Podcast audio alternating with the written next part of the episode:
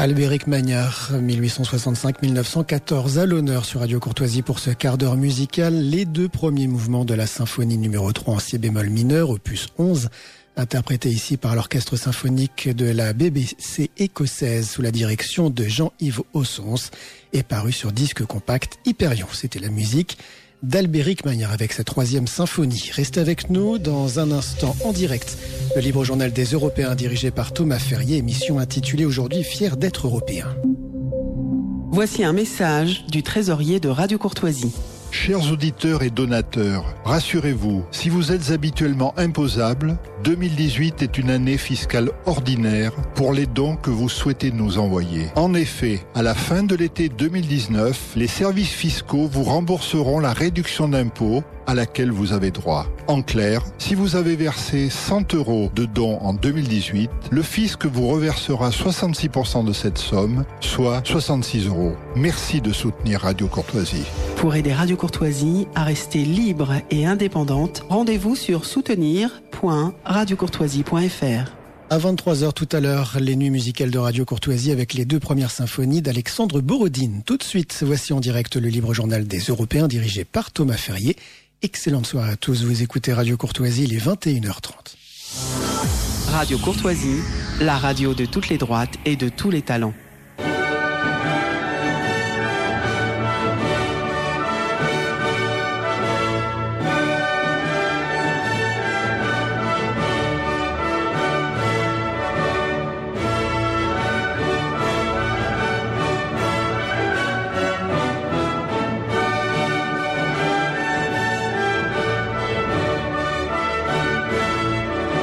Ici Radio Courtoisie, la radio libre du pays réel et de la francophonie. Vous écoutez le libre journal des Européens dirigé par Thomas Ferrier, diffusé en direct mardi 27 mars 2018 de 21h30 à 23h et réalisé par Benoît.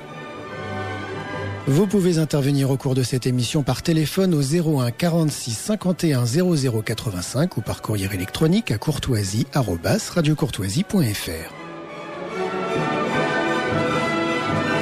Bonsoir, chers auditeurs et auditrices de Radio Courtoisie, pour ce nouveau journal des Européens. Alors aujourd'hui, à l'aube de la réunion annuelle de l'Institut Iliade consacrée à la fierté d'être européen, le titre d'ailleurs est clair, fier d'être européen, je vous propose une émission avec Jean-Yves Le Gallou, que vous connaissez bien, et avec Grégoire Gambier, qui font partie des, euh, on va dire, de la direction au sens euh, à la fois intellectuelle et peut-être plus structurelle de l'Institut Iliade, parmi tant d'autres.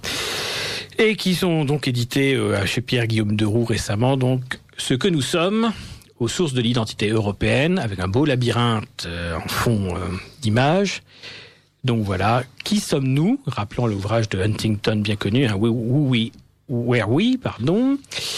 Et donc évidemment la question des Européens sur leur propre sol. Donc on est dans une thématique essentielle évidemment des questions européennes. Alors, comme euh, à chaque émission, nous allons donner la parole euh, à notre ami Georges Feltin-Tracol, qui va nous parler d'une figure euh, italienne cette fois aujourd'hui. Donc, Georges, est-ce que vous êtes parmi nous? Oui. bonsoir Thomas. Je salue vos invités dans le studio et je salue les auditeurs de Radio Courtoisie. Alors aujourd'hui, nous avons affaire à un Italien peu connu du plus grand nombre, mais essentiel selon vous du combat européen d'Italie en effet Adriano Romualdi. Bonsoir. On évoque aujourd'hui une personnalité majeure de la pensée européenne en Italie, peu connue en France, Adriano Romualdi. Né le 9 décembre 1940, il décède le 12 août 1973 dans un accident de la route. Cette disparition brutale a empêché la fructification d'une œuvre déjà riche d'une quinzaine d'essais et de brochures, parmi lesquels Les dernières heures de l'Europe, le fascisme comme phénomène européen, une culture pour l'Europe, ou bien esquisse d'un État d'ordre nouveau. Trois d'entre eux sont disponibles en français, à savoir sa belle biographie sur Julius Evola, L'homme et l'œuvre, La droite et la crise du nationalisme et la question d'une tradition européenne. Adriano Romualdi est le fils de Pino Romualdi. Dès 1946, son père coordonne les groupes fascistes clandestins et participe à la fondation du MSI, mouvement social italien, dont il sera l'un des dirigeants et le directeur du journal du mouvement Il Secolo d'Italia. C'est dans le contexte tumultueux de la guerre froide et de la République italienne antifasciste que grandit le jeune Romualdi. Il milite très tôt au front de la jeunesse du MSI. Inscrit à l'université romaine La Sapienza, Adriano Romualdi s'engage dans les rangs de la Fouane, la branche estudiantine du MSI. En 1965, cet assistant en histoire contemporaine à l'université de Palerme contribue à la rédaction de Drieux-La Rochelle, le mythe de l'Europe. Il s'intéresse aussi à la révolution conservatrice allemande et aux travaux de l'anthropologue nordiciste Hans F.K. Günther. Admirateur de Julius Evola, qui le tient en très haute estime, Adriano Romualdi donne des articles au quotidien Il Roma et Il Giornale d'Italia, ainsi qu'aux revues L'Italiano et Ordine Nuovo de Pino Rauti, le principal animateur de la ligne nationaliste révolutionnaire et pro-européenne du néofascisme. Pour Adriano Romualdi, le fascisme fut la réaction instinctive des peuples européens devant la perspective d'être broyés en une poudre anonyme par les internationales de Moscou, d'Hollywood, de Wall Street. Face aux menaces existentielles qui pèsent sur le destin de l'Europe, le nationalisme peut retrouver sa légitimité historique, écrit-il, s'il sait s'adapter aux dimensions du monde moderne. Il pourra encore avoir un avenir dans la mesure où il saura devenir nationaliste européen.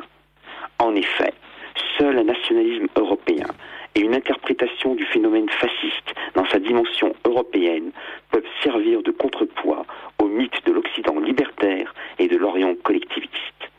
Il importe par conséquent de dépasser les querelles frontalières, Alsace-Lorraine, Trentin, Adige, Tyrol du Sud, rivalité entre Flamands et Wallons, et de comprendre que, je cite encore, les Italiens, les Français et même les Allemands ne pourront plus être grands en tant qu'Italiens et Français et Allemands, ils pourraient l'être comme Européens. Aucune idée nationale ne peut survivre sans entrer dans une perspective supranationale, prévient encore Romualdi, sans s'intégrer à un nationalisme européen. D'où l'impérieuse obligation de recourir à la tradition européenne et à l'ordre. L'ordre, comme fondement de l'univers indo-européen, est à la fois dans le monde et hors le monde, écrit-il toujours. Cette notion s'inscrit dans un dessin rénovateur et restaurateur de l'esprit européen. Cette conception de l'ordre n'a rien de quiétiste ni d'immobiliste, précise-t-il encore. Au contraire, elle est une intuition dynamique de la multiplicité qui fait que n'importe quel risque, n'importe quelle perte blessure est réduit à néant devant le principe réintégrateur du tout. Par conséquent, il y a un grand objectif à atteindre aujourd'hui en Europe, celui de réveiller les Européens à la conscience de leur force, écrit-il toujours. Il est nécessaire de les rééduquer dans ces vertus politiques et militaires que les rééducateurs de 1945 ont cherché à effacer. Bref, pour Adriano Romualdi, seuls les nationalistes peuvent faire l'Europe. Cela signifie que seule une Europe unie et un nationalisme de la nation Europe peuvent constituer une valable alternative révolutionnaire.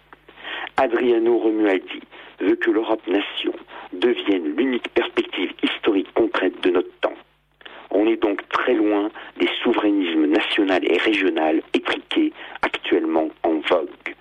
Ce visionnaire prônait une troisième voie au-delà du libéralisme bourgeois et du collectivisme prolétaire, combattant en faveur d'un continent libre, organique et puissant pour une grande Europe continuatrice de Sparte, de Rome et de la Prusse.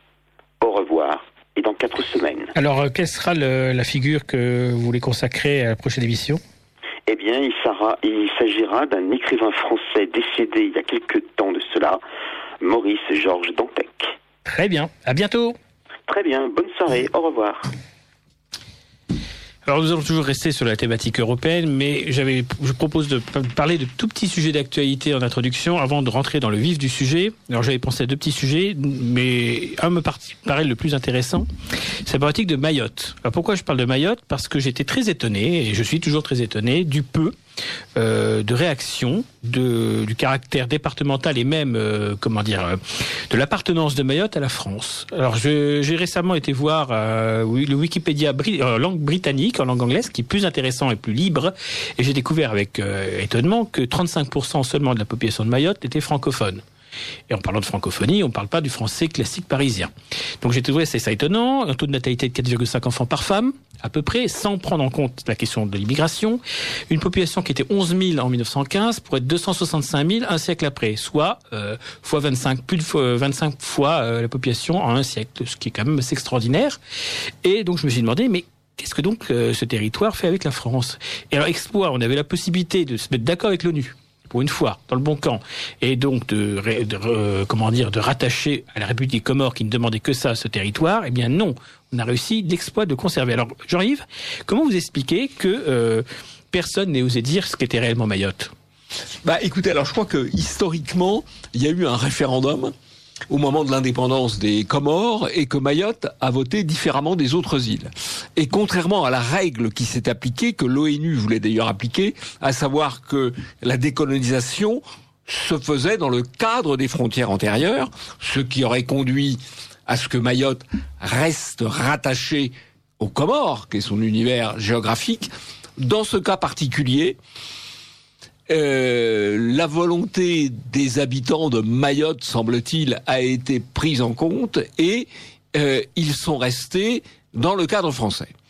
Ensuite, il y a eu alors un délire euh, quand on quand on en a fait un département car euh, c'est une île effectivement dont euh, beaucoup d'habitants ne parlent pas français, et c'est une île où s'applique encore le droit euh, musulman, où il y a des cadis, il y a des juges musulmans. On en a pourtant fait un département français.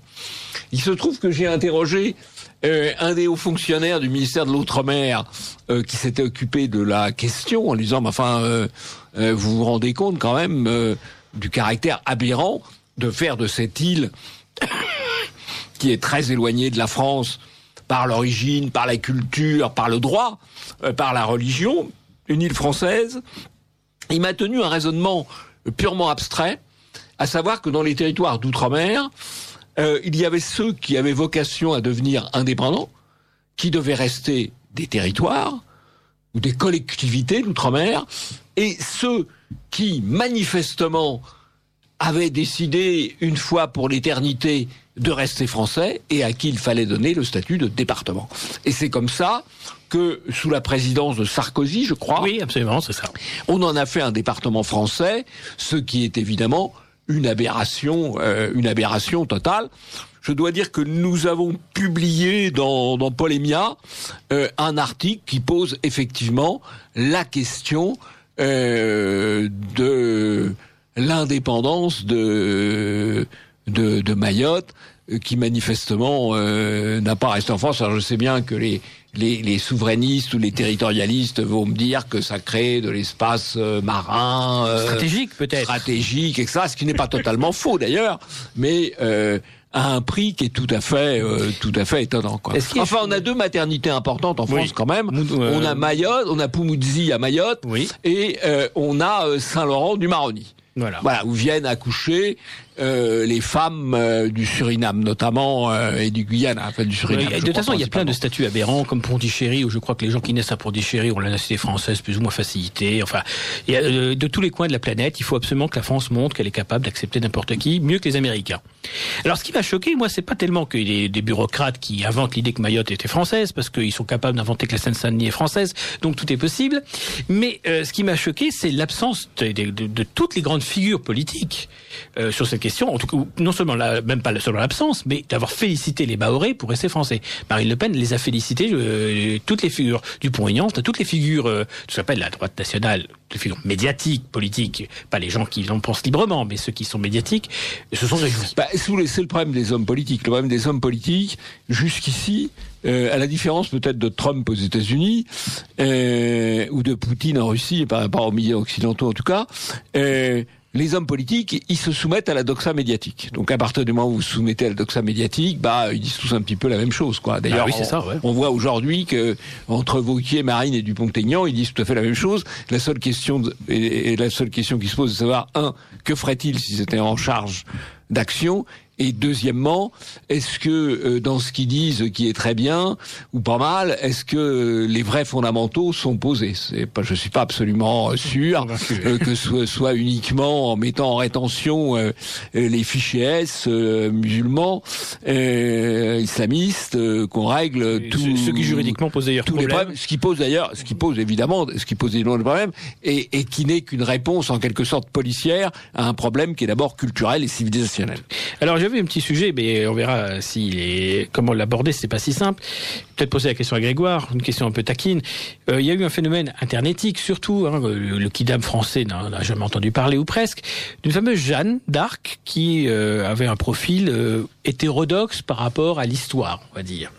Et ça a suscité quelques tensions assez vives entre différents courants politiques, notamment à droite, entre certains qui considéraient que la catholicité de la fameuse Jeanne en question primée sur toute autre considération et qu'en conséquence elle était tout à fait adaptée puisque visiblement très pieuse, et de l'autre ceux qui considéraient que euh, un personnage de l'histoire de France pouvait très bien être joué par Ingrid Bergman, par des Danois, des actrices danoises ou italiennes ou autres, mais que le profil de cette Jeanne-là euh, n'était pas forcément adapté. Qu'est-ce que vous en pensez, euh, Grégoire? Oh, il me semble que tout euh, a été à peu près dit sur euh, sur cette affaire. Le, le texte le plus euh, profond, à mon sens, étant celui de, enfin, la réflexion la plus profonde de Renaud Camus. Euh, qui a bien situé, contrairement à ce que pourraient penser ceux qui ne le lisent pas ou le, le suivent pas, qui a très bien situé euh, l'enjeu, parce que très clairement le problème n'est pas individuel. Hein. La personne en question avait sans doute euh, toutes les qualités requises au sens du cahier des charges qui était imposé par le, le comité d'organisation à Orléans ou à toutes les institutions, hein, au-delà des institutions religieuses. enfin, au moins autant que 10 ou 12 autres euh, concurrentes qui pouvaient à peu près avoir les mêmes euh, euh, les mêmes qualités, sauf qu'elle, elle en avait une supplémentaire qui était effectivement de manifester une forme d'exotisme qui est tout à fait tout à fait à la mode. Donc elle, elle y est sans doute pour rien. ceux qui l'ont choisi et désigné, eux savaient très bien pourquoi ils le faisaient. Et donc toute cette affaire est, est une affaire éminemment politique. C'est un, un piège adverse hein, du macronisme au sens large, puisque y avait des liens très étroits à l'évidence entre certains protagonistes de euh, l'affaire et euh, les milieux de l'Élysée euh, pour en fait faire une nouvelle provocation, enfin toujours aller un peu plus loin pour rendre les Français, les Européens très dédaigneux de leur passé ou ne pas s'y retrouver à force de symbolique et le, le politique c'est c'est du symbolique et donc au-delà de cette personne une fois de plus qui est pas en cause, c'est bien euh, le choix euh, de personnes qui l'ont fait en, connaissance de cause euh, pour faire croire que Jeanne d'Arc effectivement peut être noire et pourquoi pas. voilà, et ce qui est ça est strictement scandaleux parce que c'est politique. Alors absolument. Alors j'en ai une petite question par rapport à ça. Là encore, je sais pas tant l'ennemi qu'il faut fustiger parce que l'ennemi dans son rôle. Son rôle, c'est de détruire la civilisation européenne. On va donc pas l'accuser de le faire puisque c'est sa mission. Mais pourquoi, par exemple, beaucoup de figures de droite catholique, mais pas seulement d'ailleurs, se sont sentis obligés de faire de la surenchère, de euh, comment dire, de mièvrerie, parce qu'il suffisait de ne rien dire. Beaucoup de gens d'ailleurs n'ont rien dit. Il y avait beaucoup d'obligations. Honnêtement, beaucoup de gens, beaucoup de gens n'ont rien dit. Euh, certains. Euh, euh, certaines personnalités catholiques ont d'ailleurs euh, été assez critiques. Je pense par exemple à l'Angela d'Academia Christiana. tout à fait. Donc il n'y a pas, il a pas eu d'unanimité de ce côté-là.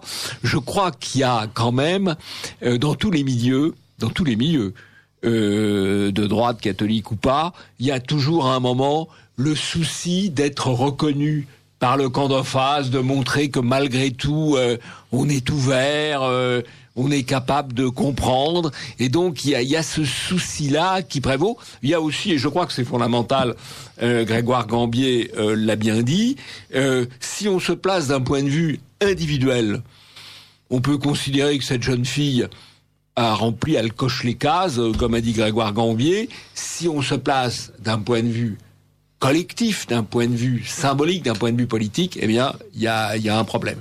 Et donc, je crois qu'il y a eu à la fois le fait de ne pas forcément percevoir toujours les enjeux collectifs et et puis le souci quand même d'être voilà. Alors ça sera intéressant de voir comment ça va être exploité lors de la fête parce que je pense que le système aura la tentation de l'exploiter, euh, sachant qu'il y a quand même eu dans la presse locale euh, des gens qui ont toussé euh, quand ils ont vu que la mère de Jeanne d'Arc, si je puis dire, ou la mère de cette jeune fille qui allait jouer Jeanne d'Arc, euh, se trouvait à une conférence euh, dans des milieux catholiques euh, assez assez assez traditionnels. Donc ils vont être un peu un peu partagés. Je pense que la tentation de la récupération symbolique en termes d'image va quand même être très. Être ils vont essayer de relancer un petit peu l'affaire. Ce qui est sûr, c'est qu'il y a une aporie malgré tout que moi je vois, c'est que d'une certaine manière, celui qui veut s'assimiler, si cette notion a une pertinence, qui est on est même en débat sait pertinemment ce qui, il est. Donc d'une certaine manière, spontanément, si on sent bien qu'on n'est pas la personne la plus euh, représentative, c'est de son propre chef qu'on devrait se retirer. Souvent, c'est ça euh, que je vois souvent. C'est-à-dire que malgré tout, euh, il y a du bon sens qui manque à tous les niveaux. Le bon sens, c'est de se dire, c'est très, je suis très flatté d'être honoré de ça, mais je correspond pas. Et à partir de ça, et personne. Euh, c'est ce qu'on appelle, c'est ce qu'on appelle euh, dans l'administration, si je puis dire. Et j'espère qu'il n'y aura pas euh, euh, des, des, imbéciles pour mal interpréter mon propos, mais il y a une expression qu'on utilise dans l'administration qui consiste à dire se déporter. Quand on a un intérêt sur une affaire, on ne doit pas la traiter. On appelle ça se, se déporter. Voilà l'expression. Effectivement, il faut faire attention. Peut prêter à, à confusion. Donc vous l'avez pas dit en italien, vous risquez pas grand-chose. Hein. Il y a Pierre Zemmour qui risque des problèmes. C'est une expression administrative. Et effectivement, euh, peut-être aurait-elle pu penser que bah voilà, ça pouvait, ça pouvait peut-être. Et puis dernier petit point que je pense quand même, c'est que Jeanne d'Arc en tant que Ceci étant, c'est pas facile non plus. Et puis il y a des euh, pressions derrière. Il y a un paradoxe tout de même assez extraordinaire, c'est que les races n'existent pas, mais euh, quelqu'un qui a un quart euh, ce qui est le cas de cette jeune fille, je crois, ou un huitième ou un seizième de de, de noir, on va dire qu'il est noir. Colin Powell. Ça, c'est le principe de, one, de, anglais de one drop. Voilà, le one drop. Voilà, Colin Powell, euh, qui devait avoir euh, euh, 7 huitièmes d'ancêtre blanc, était considéré comme noir dans l'armée. Oui, c'est le principe américain. Qui l'a aidé à faire carrière. C'est le one drop, effectivement, qui est qui n'existe plus évidemment, mais qui a eu euh, ses heures euh, sombres. Voilà. Alors, on va revenir sur le, vif du sujet maintenant, parce que Fier d'être européen, c'est très bien, mais faut-il encore savoir ce qu'est un européen? Or, tout le monde ne le sait pas, et puis certains ont une analyse de la notion qui est à géométrie variable. Alors, je vous pose la question à tous les deux. Qu'est-ce que qu'est-ce qu'un européen, euh, Grégoire?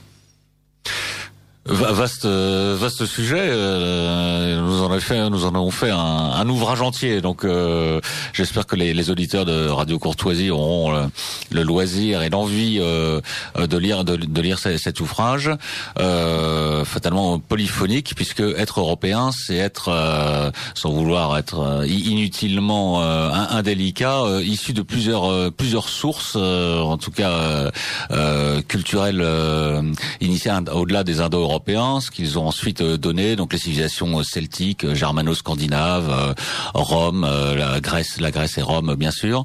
Et je crois que la, derrière cette cette polyphonie apparente, cette il y a une cohérence supérieure qu'il faut rechercher, rechercher dans, dans les origines, d'où l'importance de s'intéresser aux Indo-Européens et l'importance aussi de la façon dont le caractère ou la façon d'être au monde des Européens s'est construite au fur et à mesure dans les, à travers l'histoire et, et, souvent donc à, travers l'adversité. donc euh, voilà, être européen euh, aujourd'hui, si c'est ça la, la, question plutôt qu'être européen de toujours, euh, être européen aujourd'hui, c'est se sentir héritier euh, fondamentalement de cette très longue histoire et très longue mémoire, histoire tumultueuse mais aussi très riche, qui a quand même donné au monde l'une des civilisations les, plus brillantes et les plus fécondes. Donc c'est un, héritier, bien sûr, et euh, vouloir être un passeur, donc un, continuateur euh, de cette mémoire aujourd'hui. Alors effectivement, il y a un des chapitres donc de ce livre, Ce que nous sommes, aux sources de l'identité européenne, ce qui indique bien les choses. Donc chez Pierre Guillaume Deroux avec le logo de l'IA. D'ailleurs, j'ai fait un petit message aujourd'hui sur Internet parce que je trouve que en y repensant, ce logo est, très révélateur, très riche de sens, puisqu'en fait, vous avez donc une chouette qui rappelle évidemment Athéna, Minerve, la déesse de la sagesse, mais aussi la déesse de la guerre préventive, de la guerre de protection. Et ce glaive, que je rattacherai personnellement pour moi au dieu Arès, c'est-à-dire la guerre, qui n'est pas nécessairement la guerre euh, aussi brutale que Homère peut la raconter, mais qui est, la, qui est le côté, euh, la guerre offensive. C'est-à-dire c'est le bouclier et l'épée en même temps, de la défense de la cité et l'attaque contre les, les barbares éventuellement, hein, le barbaricon comme on dirait en grec ancien. Si, si, je peux me permettre une précision effectivement sur cette, euh, cet emblème, euh, en fait il recoupe plutôt que le glaive et le bouclier, il recoupe à bien le regarder les, les trois fonctions principales euh, que Dumézil a mis à jour dans les, les sociétés traditionnelles européennes hein, à travers la, Oui. la fonctionnalité, puisqu'on a la, la fonction souveraine de la sagesse avec euh, la chouette d'Athéna que vous avez bien reconnue en, en son centre, euh, le, le glaive de la deuxième fonction donc euh, guerrière et, et protectrice et euh, en- entouré euh, des euh, feuilles de chêne euh, euh, qui symbolisent un petit peu la, la, la nature et la, la troisième fonction, c'est-à-dire la, la fonction de, de production et de reproduction euh, Tout à fait. dans lesquelles dans lesquelles s'insèrent la première et la deuxième fonction. Donc voilà, c'est la, la symbolique est, est un très petit peu plus vaste que Oui. le glaive et le bouclier. Voilà, moi c'est surtout ça, mais effectivement j'avais pas été sensible. Juste peut-être une précision. Donc, ce livre, ce que nous sommes, euh, sur l'identité, aux sources de l'identité européenne, est donc disponible en librairie. Il est édité chez Pierre-Guillaume de Roux. On peut fait. aussi le commander euh, sur le site euh, de l'Iliade et avoir une livraison euh, extrêmement euh, rapide. Pour 16 euros, je crois. Oui, enfin 20 euros franco de port. mais 20 c'est- euros franco de port. Alors effectivement, euh, Pierre Guillaume de Roux d'ailleurs édite de, de- des livres extrêmement intéressants depuis un certain nombre d'années. En tout cas, j'en ai j'en ai acheté une bonne dizaine, euh, notamment un ouvrage sur la droite et gauche par euh, Arnaud Imatz, qui était qui était un ouvrage remarquable. Il y a déjà eu euh, d'ailleurs un livre de l'Institut Iliade qui a été édité par Pierre Guillaume de Roux l'année dernière qui est un recueil de poésie, euh, surtout française d'ailleurs, même si c'était un petit peu européenne aussi. Et euh, donc il y a il y a un ouvrage d'Alain Benoît. Enfin voilà, c'est Pierre Guillaume de Roux. euh, depuis quelques... et en plus, ce qui est bien, c'est que vous le trouvez, voilà, vous le trouvez dans les Fnac, vous le trouvez dans les, vous le trouvez dans des magasins euh, classiques et pas seulement euh, dans les librairies spécialisées. Donc ça, c'est vraiment intéressant. Bien entendu, vous pouvez l'acheter aussi. Euh, Le meilleur endroit d'ailleurs où je vous invite à l'acheter, c'est de venir à l'Institut Iliade et de vous le procurer. Euh, dans la, en, en direct, parce que Le, le 7 avril prochain. voilà, c'est le 7 Samedi avril 7 prochain, Donc, vous pouvez encore vous inscrire a priori. Et effectivement, c'est plutôt des inscriptions par Internet. Moi, je suis pas très à l'aise sur ça, mais ça marche bien. Et comme ça, vous avez une belle invitation que vous imprimez et vous pouvez venir avec. Et vous rentrez très vite. Et voilà. Et en plus, bon, évidemment, il y a non seulement l'intérêt euh, des conférenciers, euh, évidemment, et des, mais aussi euh, la, tout euh, l'extérieur de la salle, où vous avez plein de gens intéressants à rencontrer aussi. Donc c'est l'avantage de ce genre de, de, de lieu de synthèse. Donc voilà. Autre, au- autre avantage, effectivement, cette année, euh, donc à l'occasion du, du colloque annuel de, de l'IAL, donc le 7 avril à la Maison de la Chimie, euh, parmi les nombreuses euh, séquences qui seront présentées, dont on parlera peut-être tout à l'heure, effectivement, si on veut rester un petit peu sur, sur l'ouvrage collectif qui vient de sortir, euh, la- l'avantage sera euh, que tous les auteurs euh, seront présents euh, ce jour-là, et donc euh, les, les personnes qui voudront acquérir cet ouvrage à un prix de spécial de lancement pourront se le faire dédicacer une douzaine de fois. Alors qu'il faudra que là, chacun soit di- discipliné pour pas prendre toute la première page, mais euh, c'est l'occasion de, de, de partir avec euh, avec un objet euh, intéressant aussi à conserver par par ce fait. Au-delà de, de l'anecdote et de l'aspect drôlatique, c'est aussi euh, la façon parce que le colloque de l'Iliade, c'est aussi ça, c'est un lieu de rassemblement et de confrontation d'idées et de et où germent des projets d'action où les auditeurs de, de votre émission euh, pourront poser la question que vous m'avez posée à chacun euh, Oui. des contributeurs et comme ça ils se Alors, vous avez nourriront euh, de, Vous avez également un numéro spécial de libre arbitre, je dis pas de bêtises, Oui. qui reprend un certain nombre de conférences qui seront tenues euh, lors de la- lors de, de les, comment dire, lors de cette journée, hein, tout simplement. Donc évidemment, vous avez énormément de livres. D'ailleurs, ceux qui j'invite ceux qui viennent à penser à, à avoir euh, se munir du liquide nécessaire, parce que généralement, en tout cas pour mon cas, je reviens chargé. Donc c'est vraiment l'intérêt de la chose. Et que, on- voilà, euh, mon espoir étant de tomber sur les ouvrages que Bernard Lugan coédite euh, édite tout seul, parce que je ne sais pas lui commander, et si je peux les trouver, ça serait très bien. Ça, ça me Il sera, il sera Il là, sera là. notamment avec son dernier Oui, ouvrage. tu vas avoir un grand succès. je pense. oui, qui est euh, 68, mai 68 vu d'en face. Ah oui, donc là, on est Euh, moins sur la théorie, Oui, la- on est moins le sur sujet la- je habituel, mais que mai 68 vu d'en face, vu par Lugan, c'est sûrement pas mal. Ah bah, oui, oui. Parce que pour l'anecdote, si vous ne vous en souvenez pas, ou les auditeurs de Radio Courtoisie, qui eux s'en souviendront peut-être davantage. Oui, il y a sûrement des euh, quelque Bernard Lugan était parmi euh, d'autres qualités responsable du, du SO de, de l'AF, de l'Action française euh, à, à, cette époque, et donc euh, avec sa truculence habituelle, mais aussi son, son sens de l'analyse. Et je pense que son, son, son, ouvrage que je n'ai pas encore lu, mais donc je l'achèterai au colloque de l'Iliade, méritera sans doute d'être feuilleté avec intérêt. Alors moi, ce que j'aime beaucoup d'ailleurs dans les ouvrages de, de Bernard Lugan, euh, c'est sur l'Afrique, c'est plutôt la partie euh, entre guillemets préhistorique, puisque souvent dans ses ouvrages, euh, il rappelle peut-être certaines choses mal vues aujourd'hui, c'est-à-dire que les différentes souches d'espèces humaines ne sont peut-être pas toutes originaires d'Afrique comme la tradition actuelle l'indique, et donc il y a toutes sortes, toutes, sortes de pages courageuses de Bernard Lugan sur ces questions, tout ça bien écrit, évidemment tout ça sagement écrit, mais très instructif justement sur d'une certaine manière qu'est-ce qu'un européen euh, préhistorique. Hein.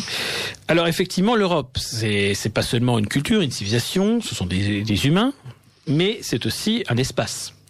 Et cet espace européen, eh bien, tout le monde n'est pas d'accord pour euh, lui tracer des frontières. Alors, certains voudraient d'une Europe sans frontières, donc c'est celle qu'on a tous les jours devant nous. Euh, Peut-être que d'autres qui aiment vraiment l'Europe, eux, voudraient une Europe avec des frontières, parce que les frontières, c'est une protection. Alors j'admets personnellement que je ne suis pas un défenseur acharné des frontières à l'intérieur de l'Europe. En revanche, je souhaite qu'il y ait une sorte de muraille bien protectrice autour. Alors est-ce que, par exemple, pour vous, la Russie est européenne? Bah, la Russie est européenne, mais euh, elle n'est pas seulement européenne, puisque la, la Russie, elle s'étend euh, jusqu'à Vladivostok, et euh, c'est un, État, et on peut dire d'un certain point de vue, un empire multinational. Il y a, euh, indépendamment, alors là, de tout phénomène d'immigration, euh, il y a en Russie, d'ailleurs, il y a deux noms pour désigner les Russes. je ne parle pas suffisamment le russe pour le dire, ah bah je vous donné, hein, mais il y a, y a deux, il y a deux noms. Il y a le russe ethnique. Ethnique et il y a le russe. Le russien. Le russien. voilà. On donc, donc russien. Il y a déjà ça, c'est une première distinction. Je crois que l'autre distinction, euh, la Russie est certainement européenne, mais euh, il y a quand même eu euh, dans l'histoire euh, deux mondes qui se sont différenciés progressivement, euh, qui sont quand même euh, le monde de l'Europe occidentale d'un côté, et le monde de l'Europe orthodoxe de l'autre. Je crois qu'on ne peut pas euh, faire comme si cette distinction n'existait pas. Donc la Russie est européenne, mais c'est aussi une forme d'Europe un peu différente de la nôtre. Voilà. Mais peut-être que Grégoire Gambier ne partage pas ce ce, ce point de vue. Euh... Oh, oui, si, sur la, la, la fêlure euh, au sein de l'Europe entre euh, monde, monde orthodoxe et monde euh, et monde catholique ou latin ou protestant. Hein, si, sans doute, mais c'était pour revenir sur les sur la frontière. Autant les la frontière sud est assez clairement identifiable, même s'il pouvait se discuter aussi le, le fait que l'Europe, pour être puissante, devait conserver des instruments de, de projection au-delà de la Méditerranée précisément pour protéger la Méditerranée, mais bon, le, le chapitre, euh, euh, j'allais dire, a été euh, éclos depuis, pour la France en tout cas, depuis l'abandon de l'Algérie française. Euh, à l'est, en revanche, il y a un autre facteur euh, qui joue, à mon sens, qui est strictement géographique, presque, euh, qui est que nous sommes dans le, le, monde de la steppe et donc de la de la frontière mouvante. C'est une zone de confins Oh, donc euh, c'est très difficile de, de, placer une ligne exacte, une frontière au sens où euh, en Europe occidentale on les a construites petit à petit euh, comme un, petit un jardin à la française. Euh, dans un pays comme la Russie, plus on va vers l'est et plus on est dans une, une, zone de confins, donc de troubles et donc de où la, la frontière politique ne correspond pas forcément toujours la, aux frontières naturelles, aux frontières ethniques, etc je renvoie, je vous renvoie, je renvoie les, auditeurs de Radio Courtoisie sur, cet aspect à l'excellent ouvrage d'Olivier Zajek et Jean-Philippe Anthony sur les frontières.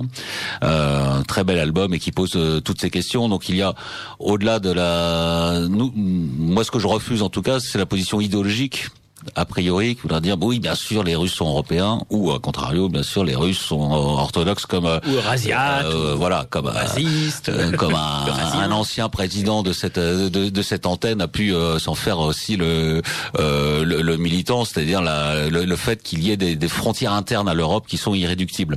Euh, on fait partie des gens qui ne le croient pas, mais en tout cas, une, une, une approche idéologique ne permet pas de répondre à ce type de questions où c'est sédimenter un certain nombre de euh, d'histoires, de destinées, de peuples. Et Il y a, de, il y a toujours de des zones floues, de toute façon. Un exemple d'une zone floue, si je pose une question pour un autre pays, mais là je vais y répondre. L'Arménie, par exemple, est-elle européenne? Moi, je fais partie de ceux qui considèrent que l'Arménie est européenne, même si elle a eu des liens avec l'Iran à l'époque pré-islamique, parce qu'ils se sont des pagado-chrétiens, et ça, ça compte, parce qu'ils ont une langue indo-européenne, mais l'Iran, dans ce cas-là, pourrait être dans l'Europe, donc il y a toujours la limite. Les Ossètes, qui sont iranophones, qui une langue euh, sont chrétiens aussi, donc on a toujours des choix. À un moment donné, il y a un choix à faire. Euh, in ou out, hein, vous êtes dedans ou vous êtes euh, dehors. Évidemment, ça peut ça peut fluctuer. On peut très bien imaginer que Constantinople soit, resto- soit restitué à l'Europe, par exemple. Dans ce cas-là, la question de la Turquie d'Europe entre guillemets serait réglée. Bah, la, la- la- la Turquie, la Turquie aujourd'hui, on peut on ne peut pas la considérer comme euh, comme Européenne. européenne, même si elle a été peuplée en partie par des Européens, et même si euh, la mer Noire a été un lac grec et la côte de l'Ionie était aussi euh, grecque. Bon, mais aujourd'hui, je crois que c'est difficile de considérer la Turquie euh, comme européenne. Elle ne l'est pas d'ailleurs géographiquement, à part effectivement euh, Bah, L'Asie la, mineure. la partie. euh, euh, C'est vrai, tout à fait. Alors évidemment, il serait resté des Grecs byzantins. Je pense que la question se poserait quand même pas de la même façon. Non, absolument. Euh, Si vous le voulez bien, moi j'inverserais plutôt la, la perspective. Je pense que le- l'Europe est là où il y a aussi des Européens. Oui. Et euh, donc, l'Amérique, je, je par mets à exemple. pa- je, je pense à, la- à l'Amérique, une partie de l'Amérique, y compris l'Amérique du Sud, hein, Oui, d'ailleurs, il y a, le, voilà, le où sud-est du Brésil. où des communautés euh, européennes très identifiées et très attachées à leur spécificité euh, européenne, hein, italienne et allemande pour l'essentiel, et datant de la, la fin du 19e, pour que ce Absolument, soit très clair vis-à-vis de, oui, ce ne sont euh, pas des- réfugiés de voilà, ce ne sont 1945. pas que des réfugiés. Euh, et je pense à quelque chose de, de plus dans, dans l'actualité aussi, la façon dont le gouvernement australien a proposé euh, assez spontanément aux africaneurs euh, d'Afrique du Sud en, en, en voie de, de, de génocide, en tout cas programmé, puisqu'ils doivent être chassés de leur terre euh, sur décision politique et juridique, euh, de se réfugier en, en Australie. Et je pense que ce sont des, des signes aussi qui montrent que euh, la solidarité, l'existence euh, d'Européens qui se sentent européens et donc solidaires entre eux euh, dépasse pour le coup le strict cadre des, des frontières. Donc je, je reviens, Ah, l'Europe, l'Europe est là où il y a des Européens. C'est vrai que par Oui, exemple, si on prend d'ailleurs le cas de ces pays euh, lointains euh, comme l'Australie et la Nouvelle-Zélande, euh, ce sont des pays qui se sont spontanément, dont les populations se sont assez spontanément impliquées dans la guerre de 14 côté côté britannique évidemment, alors que l'Europe était était quand même à, à 18 000 kilomètres. Alors Donc je pense que ce vrai. sont des pays européens, c'est sûr. Alors, c'est- alors après, c'est Euh, c'est comme la relation entre Tarente et Sparte. C'est-à-dire, c'est entre les colonies et la cité mère. La cité mère, évidemment, l'Argentine, les États-Unis, le Canada, euh, l'Australie sont des sont des colonies de l'Europe.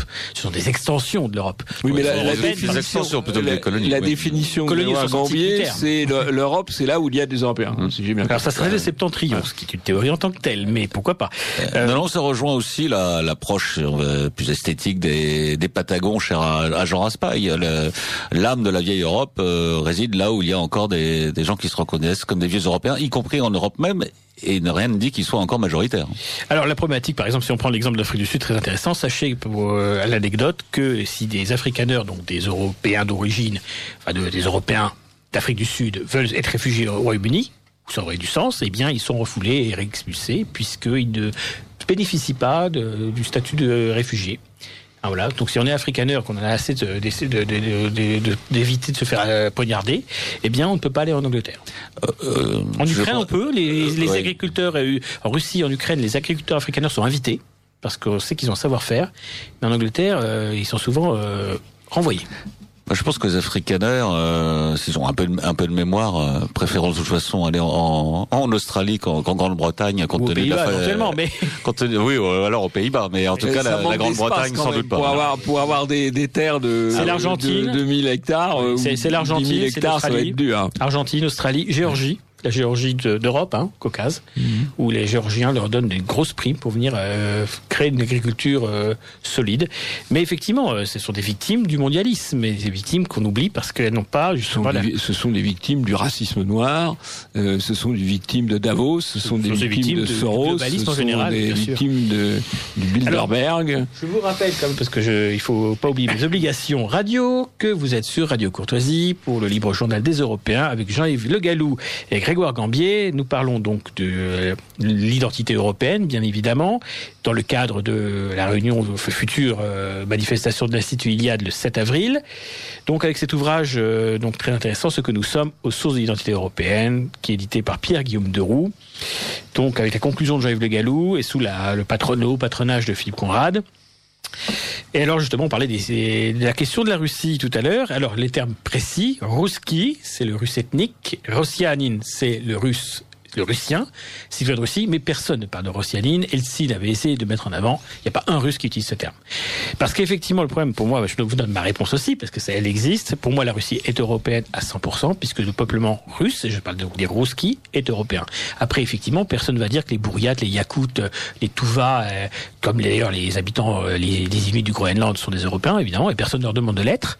Mais euh, ça, ce sont des extensions du domaine de la lutte, si on peut dire, puisqu'en fait, à partir de 1588, le terrible. les Russes ont commencé à s'étendre au-delà de l'Oural. Ce qui d'ailleurs est une vieille tradition européenne, puisqu'il faut savoir que les iranophones euh, nomades européens, que étaient les Scythes, notamment les Sarmates, peuplaient la Sibérie à l'époque euh, antique. Donc ce n'est qu'un juste retour des choses. Alors effectivement, la Turquie, elle, n'est pas européenne, en tout cas telle qu'elle est aujourd'hui. Il y a ce qu'on appelle les Beyaz Turkler, quand même, les Turcs blancs, dont Mustafa Kemal, qui euh, se sentaient sans doute plus européens qu'autre chose, mais qui sont aujourd'hui très mal vus par M. Erdogan, évidemment, qui a encore fait des provocations, d'ailleurs récemment, euh, expliquant aux Européens qu'ils ne seraient plus en sécurité dans leur rue. Donc c'est encore des, gestes d'amitié. Cela comme M. Juncker, très intelligemment, a dit que la question de l'adhésion était toujours ouverte. Voilà, donc quand on se fait cracher dessus, la première chose à faire, c'est de se courber. Alors, euh, donc justement, on vient à un deuxième thème. Parce que pour être fier d'être européen, pourquoi faut-il être fier d'être européen? D'abord parce qu'aujourd'hui, l'européen moderne a honte. Pas tous, bien évidemment, mais il a honte. Et pourquoi a-t-il honte?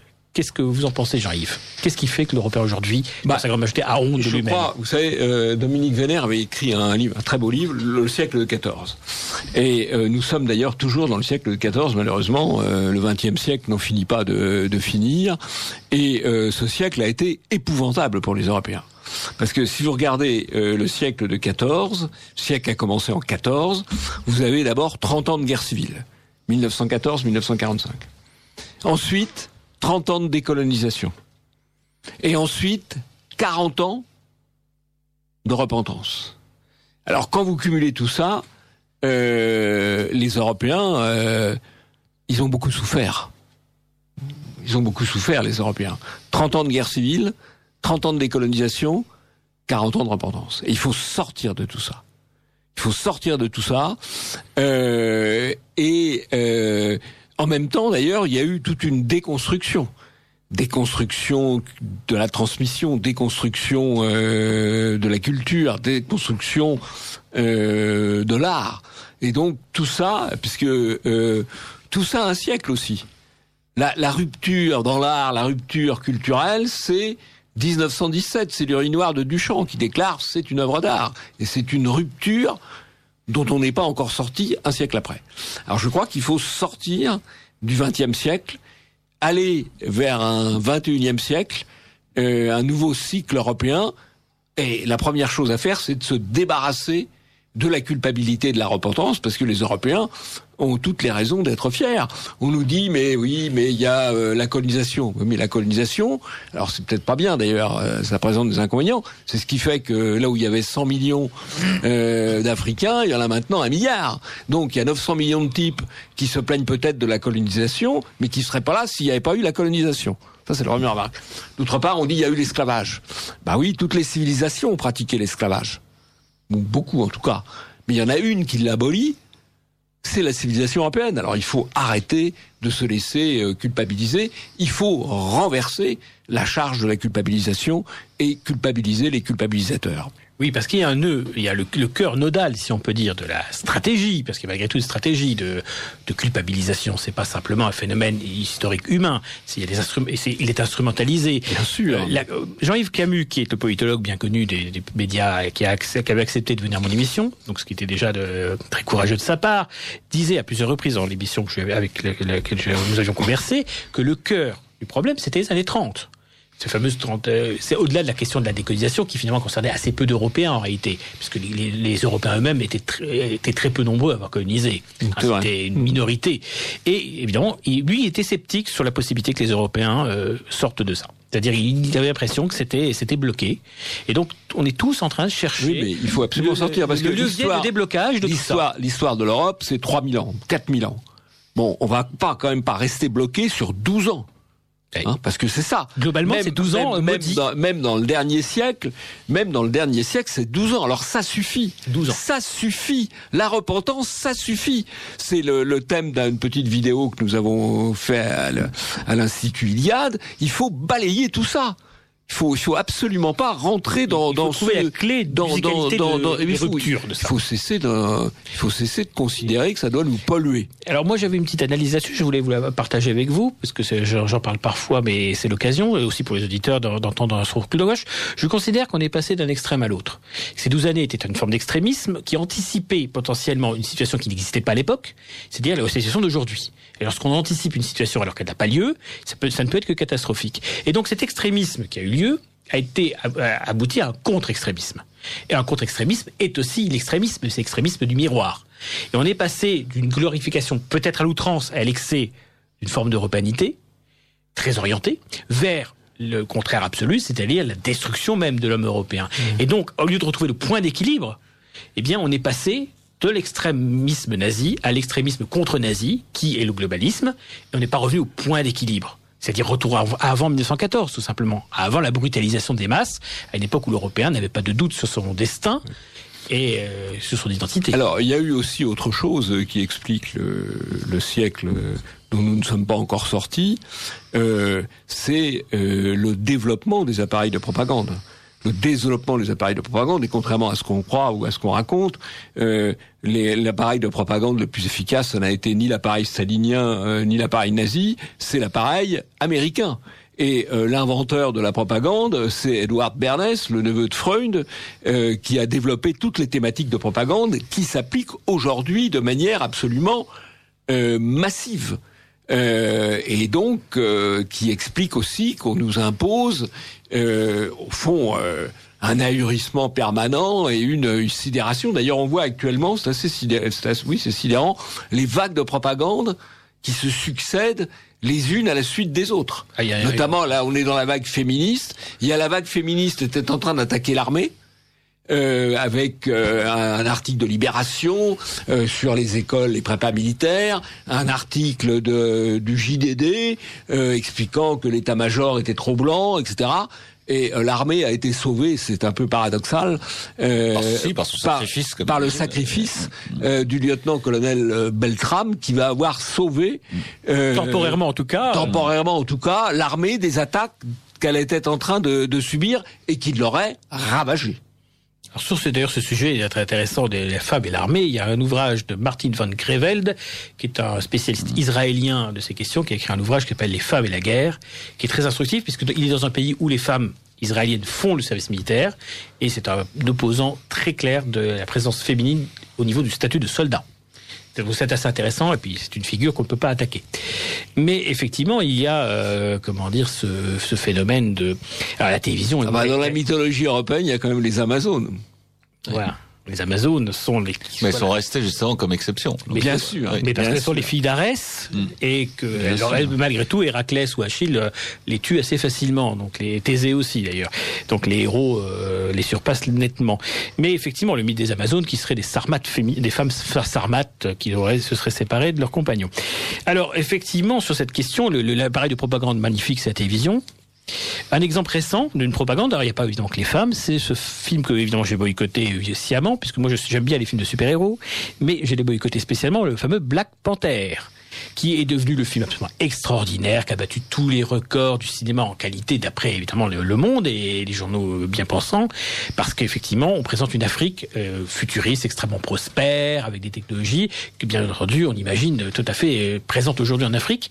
Donc, ils ont leur mythe mais c'est un mythe, euh, nous on est les Indo-Européens, qui sont donc euh, une origine historique avérée, et eux ils ont le Wakanda, qui est donc un fameux pays fantasmé euh, par Marvel Studios, hein, qui n'existe que sur le que cinéma, mais Black Panther bat tout et serait meilleur, par exemple, que, comment dire, qu'autant on emporte le vent, etc. Donc c'est le film Ah, référence. autant, autant on emporte le vent qui a disparu des, des, Bien sûr. des cinémas, de la Alors, il y a un oui. film que j'invite nos auditeurs à aller voir, c'est le premier Tarzan avec Johnny Weissmuller. Je ne parle que du premier film. Les autres, euh, évidemment. euh, Et c'est très instructif. D'ailleurs, Je une anecdote là-dessus. Je, je passe du coq à l'âne, mais on est sur l'idée de la honte, et de la, etc. Dans l'un des dans le troisième film, je crois, euh, à New York, Tarzan à New York avec Weissmuller, à un moment donné, Cheetah, donc le personnage du chimpanzé, euh, est dans un hôtel américain et il prend son combiné téléphonique et il y a un Afro-américain au, au bout du, de la ligne. Et euh, Cheetah lui parle en, avec, en- en chimpanzé. Et donc il y a tout un, sketch assez drôle euh, qui passerait pas du tout aujourd'hui évidemment entre l'échange entre le chimpanzé de Cheetah et ce pauvre Afro-américain qui est, à- qui est en bas. Et la version dans ces trois films après, eh bien c'est la même chose avec Cheetah qui prend le téléphone, sauf qu'en face, euh, donc par le chimpanzé, il y a des Allemands qui écoutent et disent ah c'est la voix du Führer. Donc pour voir le, en, en, en 10 ans, en 15 ans de film, euh, comment ça évolue? Superman, par exemple, le fameux héros super-héros Superman, dans les dessins animés de 1940, on voit des, Noirs africains manipulés par les nazis, et donc euh, Superman va lutter contre les Noirs africains euh, au nom de l'Amérique, parce que ces Noirs sont manipulés par les nazis. Donc on imagine, on voit, de, de- de- comment dire, tous- toute cette manipulation euh, médiatique à l'œuvre. Donc évidemment, que ce soit dans le- les comics, dans le cinéma, la télévision, les séries. J'ai entendu parler d'une série Achille africain avec que des acteurs africains pour jouer quasiment tous les personnages de l'Iliade. Donc c'est assez extraordinaire. Achille de Zeus aussi, oui. Euh, non, Zeus n'était pas encore noir, je crois pas. Mais j'ai vu Heimdall, le dieu l'as blanc dans la mythologie scandinave, qui effectivement est afro-américain dans. Et voilà, il faut parce qu'il y a le quota aussi. Mais j'ai vu aussi des, des hoplites grecs euh, afro-américains, donc euh, même dans des bons films. Donc tout est possible. Après, il faut voir derrière ce, ce qui se cache, parce que même dans les films américains, il y a le double discours. Prends un exemple pour finir là-dessus. On va revenir au sujet qui est dessus. Les Immortels, qui est un film euh, réalisé par euh, Tarsem Singh, qui est donc un Indien où effectivement il y a quelques il y a quelques quotas ethniques respectés parce qu'il faut bien qu'ils passent au cinéma américain, mais où tous les dieux sont euh, à peu près inspirés d'Arnaud Brecker et euh, avec des, des tenues euh, mythologiques, mélange gréco-indien assez subtil, où on pourrait donc faire du même film finalement une interprétation globaliste classique et une interprétation indo-européaniste si on avait envie d'être taquin. Conan le barbare aussi, pareil, il y a plein d'allusions. Alors donc, malgré tout, même, chez l'ennemi, même dans la propagande, il y a les contre-feux. Et peut-être faut-il justement euh, mettre en avant les contre-feux que l'ennemi nous offre. Je ne sais pas ce que vous en pensez, euh, ces petites anecdotes un peu variées. Bon, le, premier contre-feu, c'est de, de retourner la technique contre euh, contre elle-même. Et on l'a pas encore abordé. mais Vous parliez des, des médias comme instrument de propagande. Hein, depuis le siècle a été euh, dominé euh, par ça, par les grands médias de propagande, hein, euh, radio, télévision, euh, journaux euh, à, à fort tirage, et que depuis euh, 15 ans, l'information et les idées sont véhiculées par des médias alternatifs euh, qui sont euh, d'abord issus d'Internet euh, et de beaucoup d'initiatives, de micro-initiatives, mais qui, à force, se sont imposées comme étant la première référence ou source euh, d'informations de référence, euh, notamment, pardon, des euh, plus jeunes générations. Aurait, euh, avec le risque évidemment que maintenant ce soit euh, ces médias soient évidemment traqués euh, et que le- la, libre parole ne puisse plus euh, s'y exprimer. Mais c'est un autre sujet. Mais c'est la, la, la démonstration d'une possibilité, d'une capacité de contourner malgré tout euh, tout système totalitaire de toute façon à, ses failles et, et c'est aussi la capacité Là, c'est pas que les Européens, faut pas faire d'ethnocentrisme euh, ma- mal placé, mais en tout cas, euh, euh, beaucoup euh, d'hommes ont la capacité à être imaginatifs face à l'adversité et à trouver, donc à y retourner, y compris les, armes euh, du système qu'ils combattent con- contre lui-même. Ça, c'est le premier aspect, j'allais dire, un peu technique. Le deuxième, qui est plus idéologique, c'est que je pense que l'outrance de la propagande aussi euh, finit par être outrancière. Et, euh, et, en fait, de moins en moins de gens euh, y croient. Et quand vous regardez la fin de l'Union soviétique, euh, c'est flagrant, même si ça a duré euh, 15, là aussi euh, 10, 10 ou 15 ans, plus personne n'y croyait. Euh, mais donc le mensonge devait continuer à être, à être véhiculé. Et moi, j'ai l'impression que nous sommes quand même plutôt dans cette phase-là, malgré évidemment hein, la répression continue et de plus en plus aiguë qui, s'a- qui s'abat sur les dissidents du système. Malgré tout, on a l'impression d'avoir un- une espèce de panique morale Ne? Euh, face à une réalité qui, qui leur échappe. Et donc, au-delà de la technique, je pense que la façon d'échapper aussi à la, à la propagande du système, une fois de plus, c'est de retrouver ce qui fait notre euh, notre pérennité à travers l'histoire et de façon presque ontologique. D'où ce petit ouvrage que l'Institut Iliade a voulu euh, commettre à destination des plus jeunes autant que possible, c'est-à-dire au-delà de la, fierté de retrouver ce que nous sommes, qui est plus le thème du colloque. là, ça se veut plus pérenne, c'est-à-dire que nous avons toutes les, raisons de croire que nous avons euh, le droit à l'existence, le droit à la continuité historique, pour euh, paraphraser une célèbre philosophe, euh, mais que ce droit aussi, il faut pouvoir le, prolonger, le prolonger à l'avenir, et que tout n'est pas fermé, euh, bien au contraire, même si je suis d'accord évidemment avec Jean-Yves Le Gallou, il est temps que le XXe siècle s'achève. Voilà, il faut qu'il s'achève positivement, parce que le 21e siècle qui s'ouvre... Euh, un adieu au siècle sera déjà bienvenu, ce sera une grande bouffée d'air. Voilà, il faut que le 21e siècle ne soit pas trop contaminé par le 20e siècle. Pour l'instant, on a commencé euh, mal. Euh, alors j'ai une question, je vais être un peu taquin, parce qu'il faut bien un petit peu provoquer. Qu'est-ce qui fait que le Japon et l'Europe n'ont pas la même réaction face à la mémoire et face justement à ce siècle. Parce que le Japon euh, a commis des actes assez euh, plus que des crimes de guerre en Chine, très massifs, des millions de morts. Ils ont fait des expérimentations sur des Européens. Ce qu'on oublie souvent de dire, c'est qu'il y a eu des expérimentations médicales sur des sur des prisonniers euro, enfin, de, de souche européenne, souvent australiens ou américains, et ça personne n'en parle. Ils ont fait construire un pont sur la rivière Kwai. Ah oui, ça, c'est encore gentil, encore gentil. Mais et, globalement, donc les Japonais euh, il y a un, un premier ministre, je crois, je ne sais plus son nom d'ailleurs maintenant, euh, Shinzo Abe, je crois, qui fait du sort de nationalisme. Alors, est-ce que le fait que les Japonais soient shintoïstes et que les Européens soient officiellement chrétiens euh, explique peut-être en partie euh, la, réceptivité à la repentance plus forte chez nous que, que chez eux? C'est un sujet d'ordre théologique, mais c'est pas facile, hein, je fais exprès. Hein.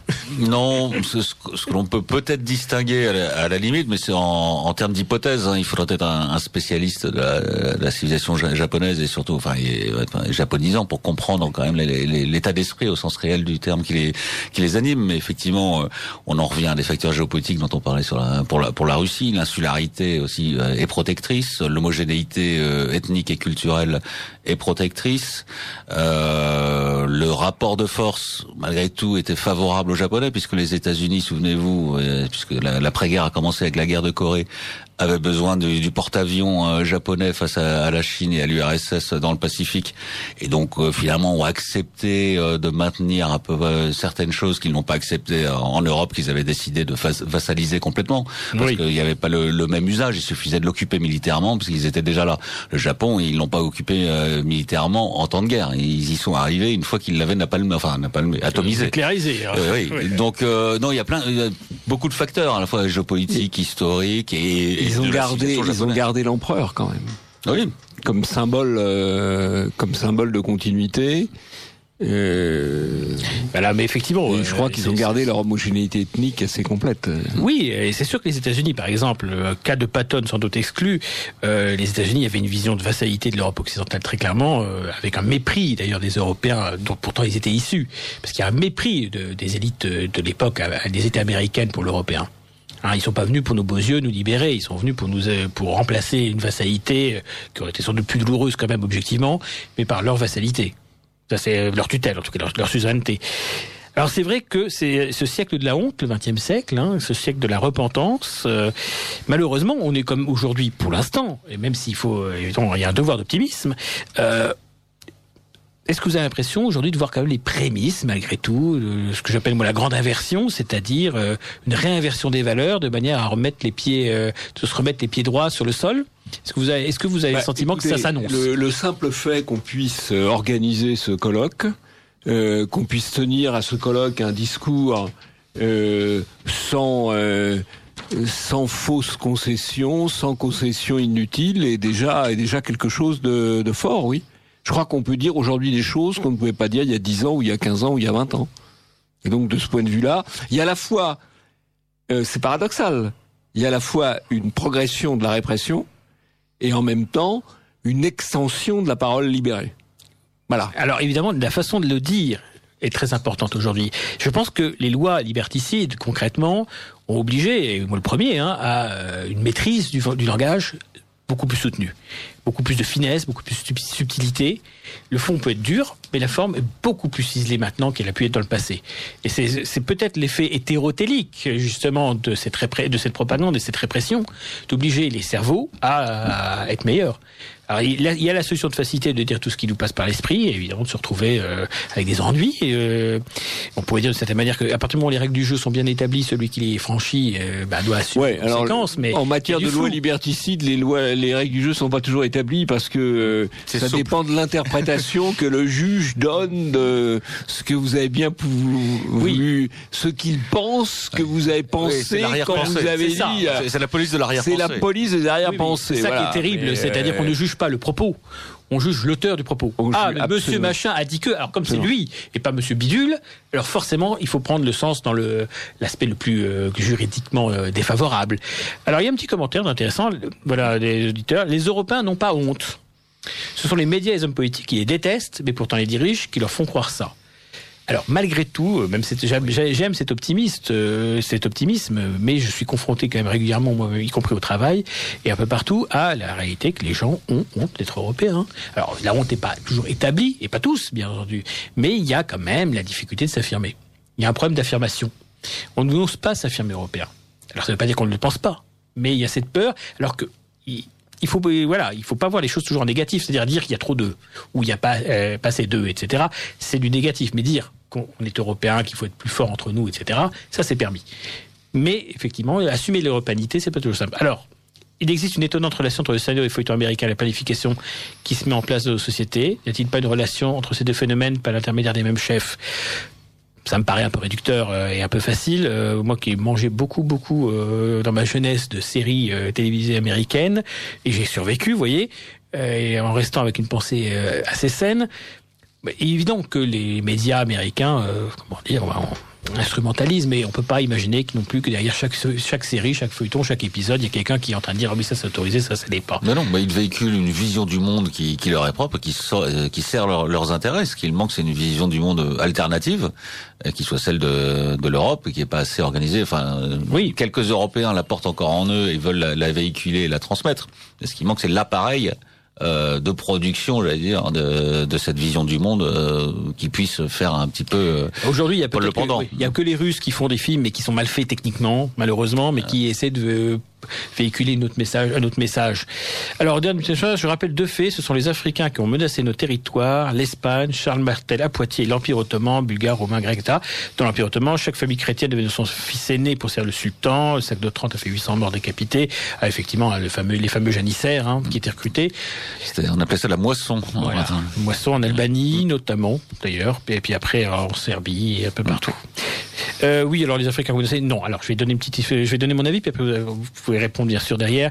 Euh, à chaque fois, ce sont des Européens qui les ont fait venir. N'oublions jamais que ce sont des Européens qui les font venir à chaque fois. Ce sont des princes visigoths qui se battent entre eux. On fait venir les mercenaires berbères de Tariq. Ils sont pas venus parce qu'il y avait l'occasion. On les fait venir et ensuite l'occasion fait le larron.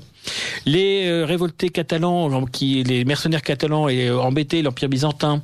Et donc à Andrinople, les génies stratégiques byzantins ont fait venir des Turcs qui commençaient à s'implanter. Oui, mais il y a eu un mauvais tremblement de terre et les voilà qui s'installent. À, côté de ça, il y a eu beaucoup de solidarité. Euh, de solidarité européenne euh, par rapport à l'islam notamment, oui. euh, et qu'on voit euh, par exemple dans la, la, rivalité entre le Portugal et l'Espagne. C'est une rivalité qui a existé, mais qui a toujours été contenue ou presque toujours été contenue, ou qui dans la majeure partie du temps, voilà, faut a été contenue par euh, le fait qu'on sentait euh, une solidarité entre euh, les Européens ou les chrétiens euh, espagnols et portugais par rapport euh, à l'Andalous et à l'autre rive de la, de la Méditerranée. Euh, de même, à l'époque, il y a à peu près tout le monde. Il n'y a pas les Français, vous me direz, mais ils se rachètent un petit peu après. Euh, euh, en, en, participant à la défense euh, de Candie en Crète, etc. Donc il y a quand même globalement euh, une solidarité. De même la défense de Vienne elle est en 1683. Il y a aussi une solidarité européenne. C'est vrai qu'il y a des petits coups de canif dans le contrat, il y a les capitulations de François Ier, il y a des choses comme ça, bien sûr. Mais globalement, il y a quand même plutôt, il y a quand même plutôt un sentiment euh, d'unité partagée. Voilà, absolument. Mais ce que je voulais dire, c'est que le point d'origine, le point d'origine, c'est une c'est une faute à chaque fois de les faire venir. Ils ne viennent pas spontanément. Donc, si on résume, les princes visigoths font venir les, berbères, les arabo-berbères, vers 711 euh, après Jésus-Christ, pour régler leurs problèmes entre eux, et ils sont les dindons de la farce. Les Byzantins font venir à Edirne, Andrinople à l'époque, des mercenaires turcs qui venaient de, des Osmanides, hein, de, de l'autre côté. Évidemment, en tremblement de terre, ils s'emparent d'Andrinople, c'est leur base arrière, et à partir de là, ils font venir les troupes qui ça permet d'envahir la Serbie, jusqu'à la chute de Constantinople. Troisième invitation, l'actuelle, donc, si on va au bout du raisonnement, à partir du moment où on les a fait venir et que l'occasion fait le larron, bah, ils profitent. Et s'ils profitent suffisamment, il faudra 800 ans pour inverser la donne. Alors, on est au 21e siècle, il y a des armes spécifiques, etc. Le problème, c'est que bien sûr, la réponse européenne, elle est là derrière. Mais c'est 800 ans de reconquista. C'est 500 euh, ans pour euh, plus de 500 ans pour, faire partir les Turcs. Euh, et encore, ils sont pas complètement partis en 1913, ils ont encore gardé un petit morceau. Euh, donc on voit bien que derrière, l'unité de l'Europe. Et l'unité de l'Europe, alors évidemment, pourquoi est-ce que euh, face aux Turcs au XVe siècle, il n'y a pas de réaction? Ben, La France et l'Angleterre se tapent dessus pour des rivalités de princes, qui ne, alors que tout le monde parlait, euh, enfin, les, les, cours, les deux cours parlaient français. Hein, même si le peuple parlait pas forcément la même langue. Si les Plantagenets avaient gagné, gagné euh, donc la fameuse Jeanne, pour revenir au début de l'origine, si Jeanne n'avait pas existé et que les Plantagenets étaient devenus les rois de France, euh, on n'aurait pas subi le sort des Irlandais, à mon avis. Je pense qu'il y, y, a une logique géopolitique. Est-ce que le royaume de France et le royaume d'Angleterre soient ah, séparés? euh, C'est tout simplement la Manche. Voilà, bien sûr. Mais une bimonarchie aurait pu imaginer. Ouais, ça dure jamais très. L'Uchronie est dangereuse, évidemment. Oui, l'Uchronie est un peu facile. Mais ce qui est sûr, c'est qu'on est quand même à chaque fois dans la faiblesse des Européens. Alors, le projet européen, le premier projet politique européen est intéressant à savoir, c'est dû aux Turcs. Les Turcs menaçants, eh bien, c'est un Tchèque qui s'appelait euh, Georges de Podiebra qui s'est dit, mais si on unissait tous les royaumes europééens euh, chrétiens, y compris les, orthodoxes d'ailleurs, et qu'on se mettait ensemble et qu'on tapait sous les Turcs. Effectivement, euh, le problème a été réglé. Et, évidemment, ça s'est pas fait. Des rivalités princières, etc. Donc on est toujours un peu dans, cette question, et c'est pour ça que tu parles de l'Europe. C'est que là, on parle de l'Europe identitaire. On est bien d'accord, de l'Europe culturelle, l'Europe civilisation. Est-ce que il y a euh, naturellement la métapolitique n'est pas euh, comment dire là uniquement pour euh, l'amour de la métapolitique, mais pour un débouché politique? Est-ce qu'il y a malgré tout dans la logique de l'Institut Iliade un débouché politique pensé, à défaut d'être comment dire revendiqué? Est-ce qu'il y, a quelque chose derrière de politique qui se veut? Est-ce que c'est une mauvaise question qu'on n'a pas le droit de la poser mais... Si, on a le droit, on a le droit de la poser. Euh, L'Iliade, euh, elle, a pour elle, a, pour vocation euh, de conscientiser euh, les Européens, pas seulement d'ailleurs euh, en France, puisqu'on on essaye de, de, rayonner aussi par-delà les, les, frontières. la vidéo que nous avons fait, Être européen, a d'ailleurs été traduite et vue dans une dizaine de langues et dans un certain nombre de cas, euh, beaucoup de fois, 100 euh, 000 fois en allemand, 150 000 fois en hongrois, etc. Donc, on a une volonté de conscientisation. On a aussi une volonté de formation. Euh, L'un des aspects importants de, de l'Iliade, à côté de son cycle Internet, à côté de son, colloque euh, annuel, ce sont des cycles de formation euh, assez lourds, cinq week-ends, avec un, un, travail à produire à la fin du cycle, etc., pour former euh, des, jeunes Européens et les former, je dirais, pour la vie. Alors après, euh, est-ce que euh, ce sera pour un débouché politique rapide euh, qui implique qui implique des changements radicaux, un débouché politique par rapport à la situation que nous connaissons aujourd'hui, euh, c'est pas euh, j'ajuste euh, euh l'article 23 du code civil et l'article 42 bis du code pénal. C'est un changement beaucoup plus profond s'agissant de la nature du pouvoir et la reconquête sans doute d'un pouvoir démocratique par rapport au pouvoir qui est exercé aujourd'hui par les médias et les juges. Ça c'est premier première utilisation possible.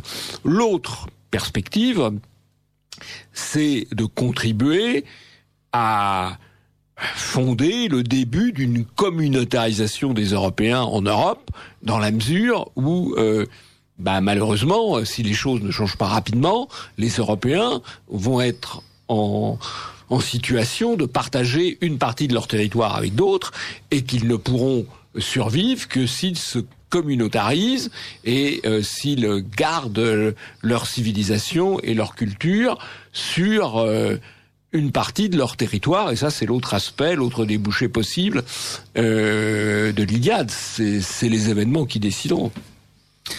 Oui, j'ajouterais pour les auditeurs de Radio Courtoisie euh, deux, de réponses. Une première sous forme peut-être euh, de boutade, parce que nous, nous avons sorti ce que nous sommes, qui est un peu un premier manifeste euh, de l'Institut Iliade, et nous avons en projet une sorte de deuxième tome qui serait ce que nous voulons.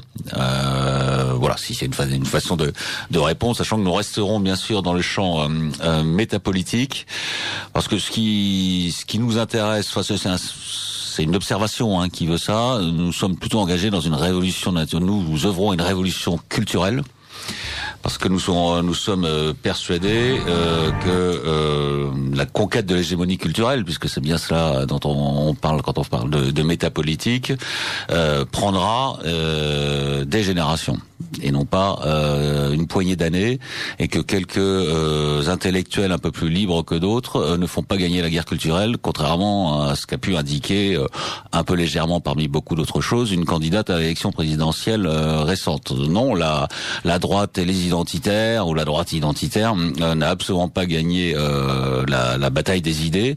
Euh, bien au contraire, elle ne fait que commencer. On l'a souligné sur d'autres sujets tout à l'heure. Il y a une course de vitesse permanente entre les forces du système et de la répression des idées et les forces de, libération des énergies, des identités. Et nous sommes dans cette course de vitesse, mais nous sommes, sans vouloir être trop taquins, hein, les David contre Goliath. et donc, ce que nous engageons avec d'autres, hein, mais euh, l'Institut Iliade est un des instruments de cette révolution culturelle. Et donc typiquement dans une ou deux générations, et on, on l'invente pas, hein, c'est euh, euh l'auteur de la, la, cause du peuple, euh, Buisson, qui l'indique d'ailleurs à la fin de son ouvrage. Il est persuadé que ça prendra une ou deux générations, hein, que les, les choses ne sont pas encore mûres. Alors parfois on désespère, mais la réalité c'est que les choses ne sont pas mûres.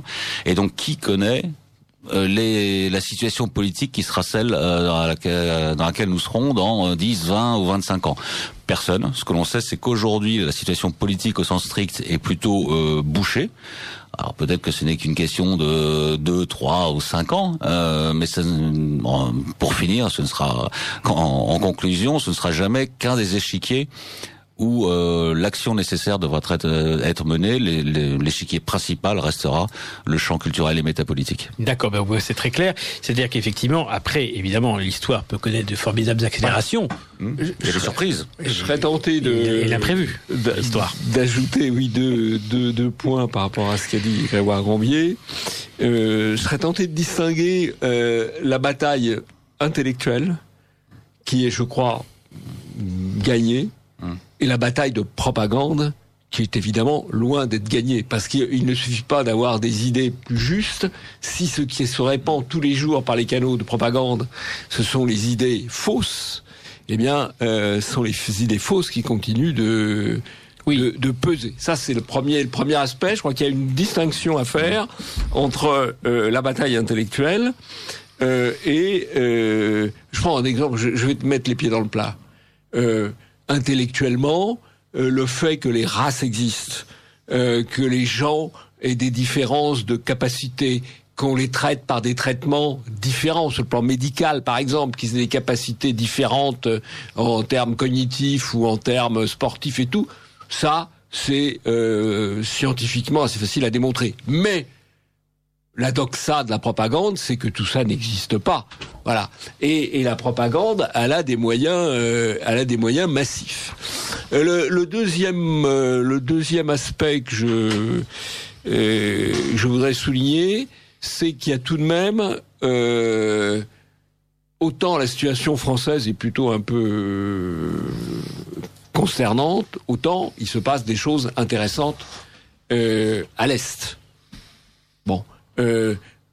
Donc à l'Est, rien de nouveau, c'est faux. Aujourd'hui, aujourd'hui, le gouvernement hongrois, les dirigeants hongrois euh, gouvernent, appliquent, tiennent des propos et appliquent des propos euh, qui sont condamnés en France.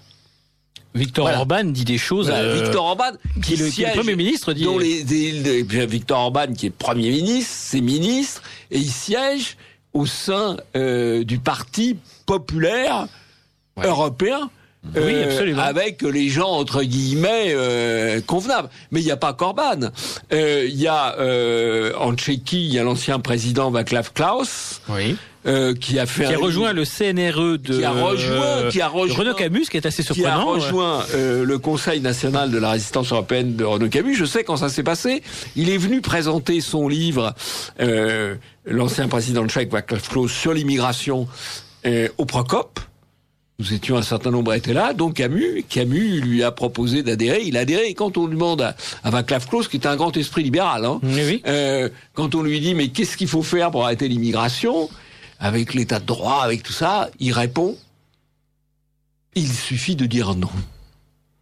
Et c'est ça la, la souveraineté. La reconquête de la souveraineté, c'est de décider de l'essentiel. Donc vous avez la Tchéquie, alors il n'est plus au pouvoir, Václav Klaus, mais les gens qui sont au pouvoir partagent ce point de vue. La Slovaquie est sur cette ligne. Alors, la Slovaquie est en Pologne- d'ailleurs, là-dessus, La Pologne, euh, la Pologne est sur cette ligne. L'Autriche, alors là, on est en train de reconstituer l'empire austro-hongrois. Euh, L'Autriche est aussi en train de basculer sur cette ligne.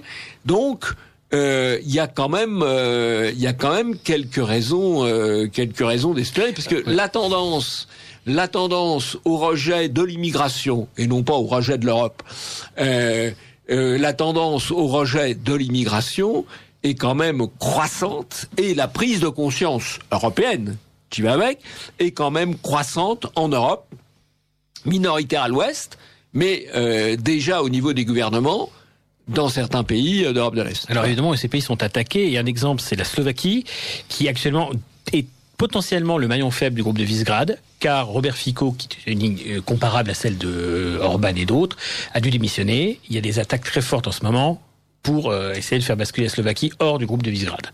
Alors pour l'instant, on verra bien, parce que pour le moment, les choses sont pas claires, mais l'ennemi, entre guillemets, c'est. Et il a envie d'essayer de L'ennemi, a des de moyens fragiliser considérables. certains points faibles. Alors, évidemment, alors ce qui est intéressant d'ailleurs et surprenant, c'est que en Hongrie, l'extrême droite est beaucoup plus mondialiste que Orban. Car le Jobbik, le Jobbik, sauf élément particulier, est pro-turc, assez pro-islam. Mais le Jobbik est mort. Ah, le Le- le- bah, le il, est- mort, non. le- il a remplacé les sociodémocrates comme, on peut, comme opposition. Oui, ils sont oui, 20%. oui, mais, c'est-à-dire le. Mais il n'a pas la- la- il a pas la ils ont fait, politique. Ils ont fait du pur opportunisme op- électoral. C'est assez intéressant à remarquer le Jobbik parce que, euh, en fait, leur, leur oxygène, leur espace électoral a été pris par Orban, Mhm. et donc ils sont, ils sont allés ailleurs. Oui. Voilà. Ce qui est, soit dit par parenthèse, tout de même assez intéressant, puisque Orban est venu d'un parti conservateur et il a occupé l'espace qui était à sa droite.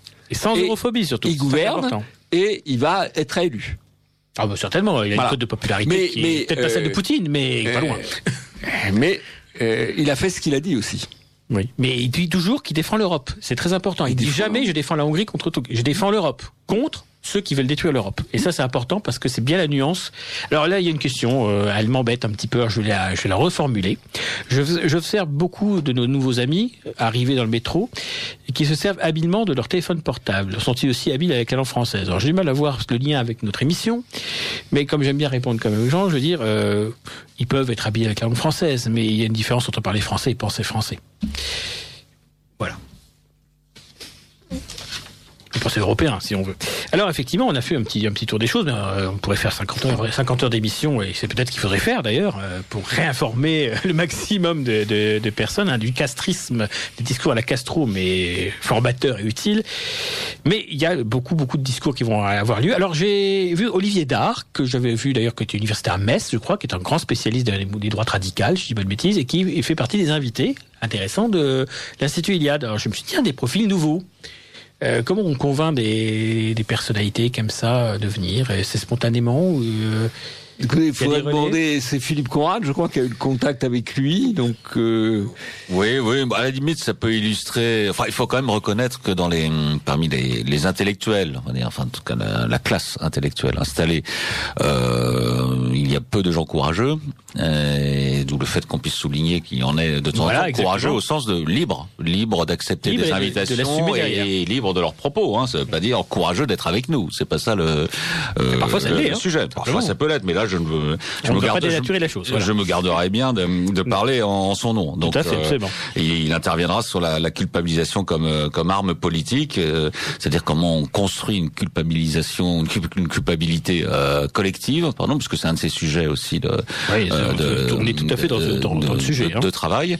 voilà comment on les convainc. Donc, donc je vous le dis, il y en a quand même très peu de suffisamment courageux. Mmh. D'un autre côté, et ça on le voit plutôt moins chez les enseignants que chez les, les journalistes ou les, les polémistes, on voit bien quand même que euh, l'accélération du, du, réel, enfin, euh, provoque aussi une accélération des prises de conscience. Enfin, il y a des, un certain nombre d'intellectuels il y a encore cinq ans euh, qui n'auraient jamais donné une interview dans à Éléments, et on voit bien qu'elles elles viennent de, de, la gauche, voire même de la social-démocratie devenue critique, parce que brusquement le, le réel a fait, a, fait, et s'est invité dans leur salon et c'était sale et ça correspondait pas du tout à ce qu'on leur avait dit et donc ils, ils prennent une prise, enfin c'est une prise de conscience un peu salutaire.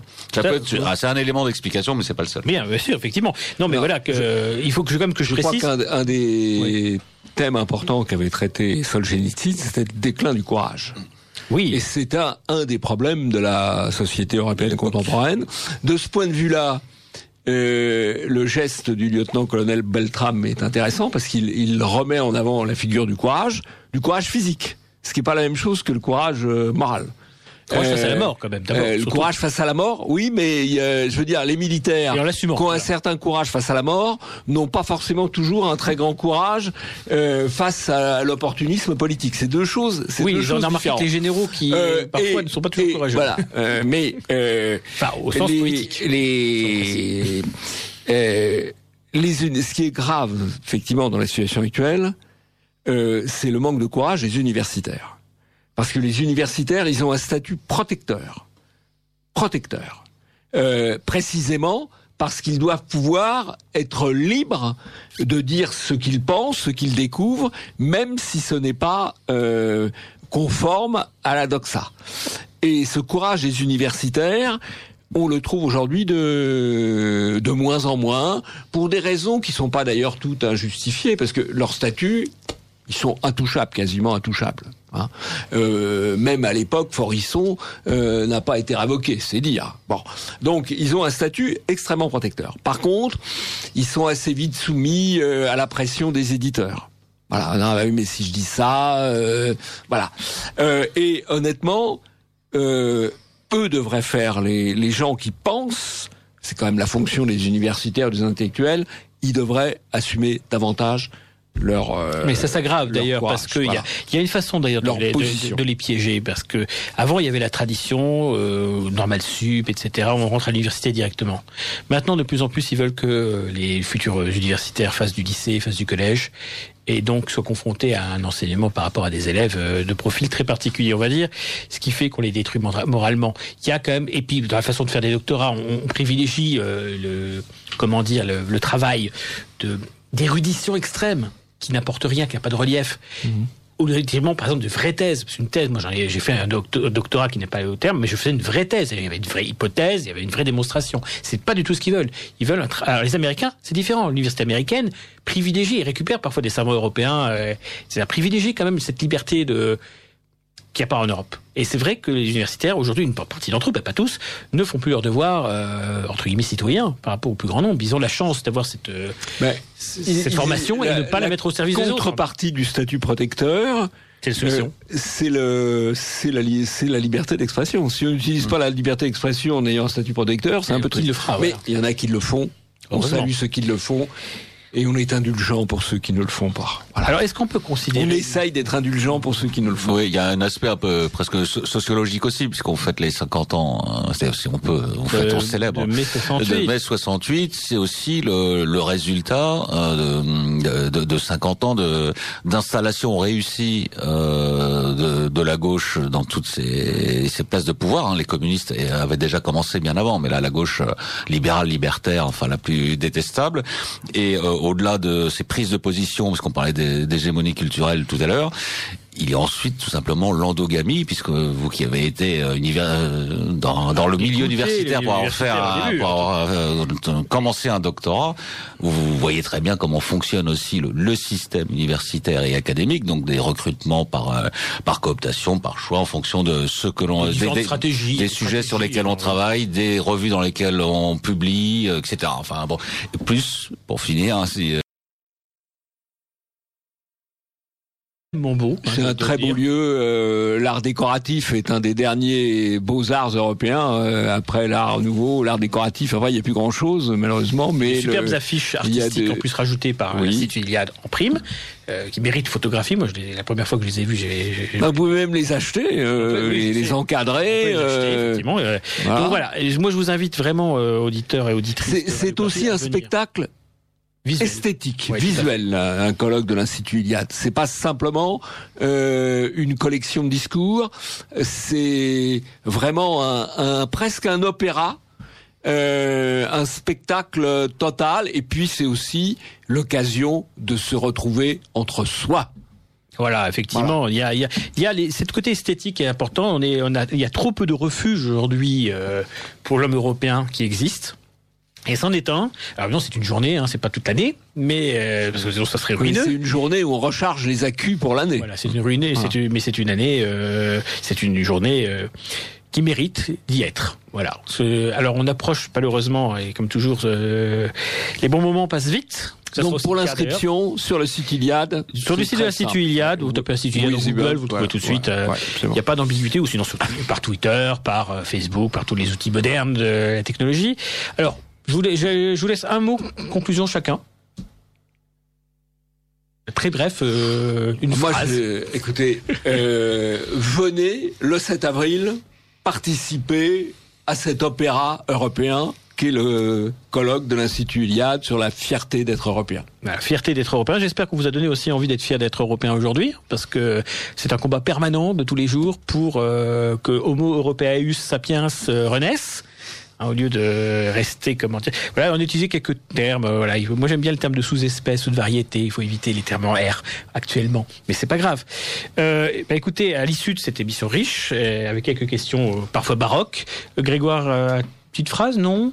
Non, non, c'était pour vous rappeler. Je voulais rebondir sur un de vos propos, mais comme vous êtes passé bah, très vite à, 30, à, autre chose, euh, non, ce qu'il faut se, se, persuader et euh, le, le, colloque est un des témoignages de cela, c'est que ni l'Europe ni l'Européen ne sont morts, ils ne sont qu'en dormition. Ils ne demandent qu'à être éveillés et réveillés. Voilà, éveillés, réveillés. Alors juste une dernière phrase. Pourquoi ce que nous sommes? Parce que nous sommes ce que vous fûtes, nous serons ce que vous êtes. De Spartiate. Sur ces bonnes paroles, l'Europe vaincra.